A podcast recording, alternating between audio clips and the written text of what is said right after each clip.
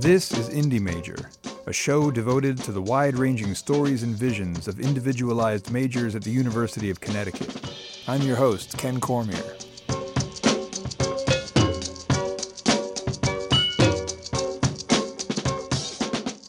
Well, I'm here with Krithika Santhanam, an individualized major at UConn. Uh, hi, Krithika. Hi, how are you? I'm doing well. How are you? Good. good, good. So, why don't you tell us the title of your major and tell us a little bit about it? Yeah, so here at UConn, I'm pursuing an individualized major called Health Policy and Racial Disparities. I kind of decided to choose this major because a lot of people do that very precise public health major, community health major, and it's something that I heard a lot about in high school. And I kind of came in with this mindset of, okay, those majors aren't here, so I'm just going to be your typical molecular and cell biology major as my backup because I wanted to go to medical school and that's kind of what I want to take. But it's only when I took a capstone course and an aspire course in high school where you kind of have to choose something that you want to pursue that I kind of got to learn more about this field of public health and these really important issues in the topic of public health um, that kind of steered me to where I am today and the major that I chose. Interesting. So you're pre med and you still are a molecular and cell biology major? Yes, I'm a double major. Okay, so you're doing all that, all the medical stuff, and then you're adding on this kind of public health focused major do, do you imagine that by doing this, you'll be able to pursue the kind of career in medicine that you'd want to, whereas if you just pursued the science, it would limit you? Oh, 100%. Um, I'm currently taking genetics, which is a course that most pre medical students take. But the way I look at the course is from a perspective that most pre medical students don't look at the course from. Um, through my major, I've taken classes in the Human Development and Family Science Department, as well as the Women, Gender, and Sexuality Studies Department, about biotechnology, disability, and the family, and these concepts of gender and science, and how we kind of think science as um, objective when science really is subjective. And because of that, I'm looking more of these topics of medicalization, where doctors and physicians, and there's always this notion that things need to get fixed, there is this one type of person. And I come in with like response papers and discussion boards and posts where I have a very different perspective than my peers that I don't think I would have been able to develop through my own ideas and my own learning if I didn't take the courses that I did with my individualized major, which I think will make me a better physician in the future. So, physician is definitely in your future. Um, any particular type of physician? I'm still really open. I think that's why I was really intrigued to the individualized major program because it's so open in the sense of you kind of take the journey as it goes. So I'm not 100% sure. Women's health is something that's definitely on the top of my list that I am exploring right now, but yeah. Now, I th- believe you're working in a lab right now. Is that right? Yes. And this is over in the, M- the molecular and cell biology side of things? Yes, at UConn Health. Okay, so I would love to hear about what kind of work you do in a lab and what that lab setting is like. Yeah, so I'm currently in Dr. Caroline Dealy's lab at UConn Health. Um, we're trying to currently find a cure for osteoarthritis. That is the long term goal. But we're looking at these two signaling pathways the bone morphogenic protein pathway. And when we've knocked out that signaling pathway, we've noticed that there are these new generation of uh, cartilage cells that could somehow be manipulated for patients who have the spontaneous loss of those cells. So, in this environment, I'm really just sectioning tissue samples.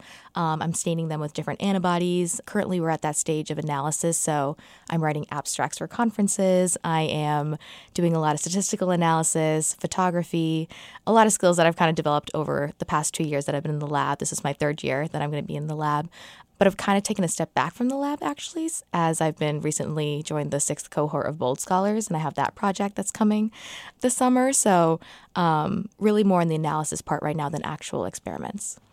Okay, I was going to ask about some of the other things you're doing because I know you've received some awards, some scholarships. Mm-hmm. Um, so you mentioned the Bold Scholar project. Is that a different kind of project? And yes. what's that? What's what's happening with that? Very different. Um, this actually is what's going to be my honors thesis. Um, my individualized major is my honors major here at UConn. I'm going to be looking at uh, disability in the institutions of healthcare in India, where healthcare is kind of separated by private and governmental healthcare, very different than the social and medical models of disability that we've kind of defined here at the United States. And that's really what I've been learning about. Um, but I realized you can't take those models and put them in a different another country. You have to kind of generate a model, which I'm learning about right now by doing a lot of literature reviews and things like that. I'm going to be going to um, Chennai, is, which is in the south of India, and I'm going to be conducting my project um, with a local hospital there. I'm going to be doing a little bit of private work, clinical work, and then also um, at governmental hospitals as well. Are there really big, stark differences between kind of Western approaches to medicine and, and Eastern approaches? Yeah, um, I'm actually taking a class right now which is about um, underrepresented students in STEM. Um, it's actually a molecular and cell biology course, but I chose it because it's a very different approach to like research literature. And I've been, I actually have been studying like Chinese herbal medicine, um, where it's a lot of like allopathic medicine, the full body, using herbs instead of um, drugs as a source of treatment and things like that. I think it's just not a first source of treatment here in the United States yet because it's not well known. But most people are relying towards it because it's less drugs and other types of medications in their system, and it's culturally um, there's evidence of it culturally than like in the literature, which is why I don't think it's as prominent. But I think that it should be used more here in Western medicine because I think that now that we have a more diverse array of physicians who come from a lot of different places, there's more prominence of it now than it was like 20 years ago.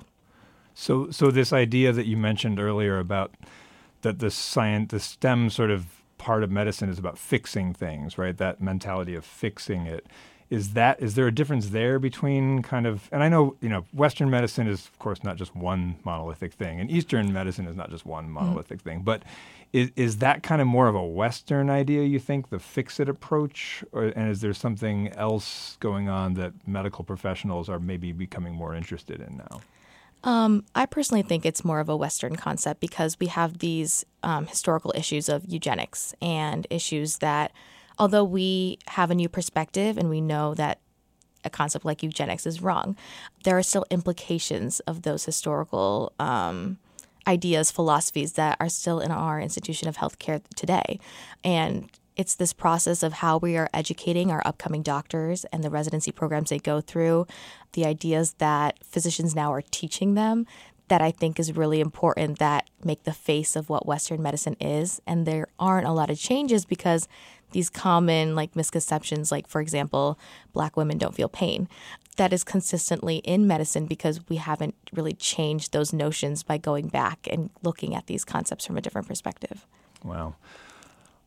All right. I want to switch gears for a second here um, and ask you how long have you wanted to pursue medicine? Is this something that you can trace back to childhood, or did you have other ideas about what you wanted to be? So, my mom said I for the longest time, she still says this, but she says I'm really good at talking. I'm a very social person. So for the longest time, I actually wanted to be a lawyer. I was like, I want to go up there. I want to fight for people who are unable to advocate for themselves because they didn't have the education and the opportunities to get that knowledge. And that was really my goal. I came here wanting to do somewhat something like that. Um, but I think I came to high school and I took my capstone course and then I was able to sit in at the University of Minnesota's Department of Surgery's like healthcare disparities group. It was during COVID, so everything was online, so I had an easier access to those things. Um, that I realized that even as a physician, even though you're doing like the hands on medical approach, you still can make an impact from that role. It's harder because you're kind of seeing the patients outside of their normal environments, but I kind of realized that this is what I wanted to do, and I wanted to be there to advocate for patients usually during times where they are unable to advocate for themselves. Interesting. So the same kind of motivation in a way, but mm-hmm. transferring from law to over to medicine. Yeah. So when you think about your future, obviously physician, we've kind of covered that. Uh, do you think of yourself working anywhere in particular? Are you thinking globally? Are you thinking the U.S.? What, what do you envision when you think about your ideal uh, position in your in your career? Yeah. So I really want to start off working in an area where healthcare is not accessible in the sense I want to be able to, these are probably things I could be doing during medical school, but going to clinics in underrepresented communities, um, areas where people are kind of hesitant to go see the doctor due to biases, implicit biases. So their first thing is to maybe go to the streets to get medication or to hold on to the pain until it really becomes bearable and things like that. I want to start off there. And then that could be in a global setting. I'm not really 100% sure. I really just want to work with communities that I'm constantly learning about in the classroom that I'm learning that these issues are there, but I want to see them firsthand and I want to be able to do some sort of small impact firsthand. Um, a lot of people, what they do is they look at big issues and they want to make big changes, but in order for those to happen, you have to be able to make small changes little by little. So I want to start my journey by doing those small changes and maybe I could somehow be involved in like a policy change, which is really the ideal thing about my major is the policy changes we can make. So I'm learning about all those, but I can't go straight to helping make policy changes. so Right, and then there's medical school. That's going to have to happen, right? yeah. At some points, which you must be having you having on your mind. You're graduating when this Next coming year. spring? Yeah, yeah, yeah. So um, I'm sure medical school is on your mind. I'm Yeah. sure you're looking at medical schools. Yes. I won't um, go into all that because you probably think about it enough already. But I, it does occur to me to ask. So a lot of the stuff you're talking about, you know, is on that side of of thinking about um, underrepresented uh, populations, of thinking about helping those who don't have as much access as others. And so a lot of that is on the individualized major side. Um, certainly, there are plenty of, of students who might want to just study just that, right, and not necessarily do the medical science route. Do you think there's something about um, the combination of the two? I mean, we've talked a lot about how your understanding of the public health side will enhance your experience and maybe your your approach as a as, as a physician. Do you think there's something about does the understanding the medical science side also inform the more sort of social, cultural sort of stuff that you're studying in your individualized major? So I think it's that I understand that health outcomes are worse in populations. And I say, okay, I'm learning that in certain communities, due to residential segregation, things like that, they have they are known to have worse health outcomes. So then I'm like, okay, so then what are these worse health co- outcomes? How are they generated? I don't understand that concept sometimes when I'm in a social science class or a humanities class. But then let's go over to biochem, which is a class I recently took. Um, it took a lot out of me. But now I'm learning about pathways and things like that and stressors and how that could be enhanced through um, environmental stressors, stressors within like your blood circulation and things like that. And I'm able to make those connections. And it may not just be from humanities to science, it's a constant back and forth from each direction that I'm making connections that it takes some other students longer to make. Um, and sometimes you don't see the bigger picture or you don't see like the smaller picture of the class you're in right now. But I'm constantly able to make both those pictures per se in all my classes. Wow, that's fascinating. Um, anything else that we that we didn't cover that you can think of that you wanted to mention about what you're doing here at UConn? yeah, for anyone who's listening, I just want to say it's okay to take risks and do something that you didn't think would be possible at this university. I came in thinking, oh, it was going to be public health or nothing, MCB or nothing. And then I took my class where I learned about what an interdisciplinary major is, what that entails.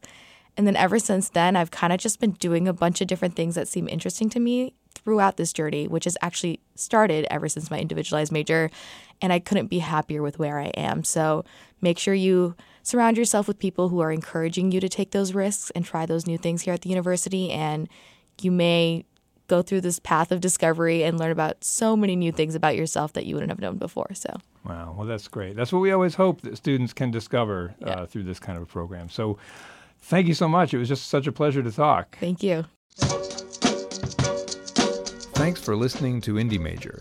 If you'd like more information about individualized and interdisciplinary studies at the University of Connecticut, please visit our website at iisp.uconn.edu. That's iisp.uconn.edu. We'd also like to thank UConn Enrichment Programs and WHUS UConn Radio for their support of this show.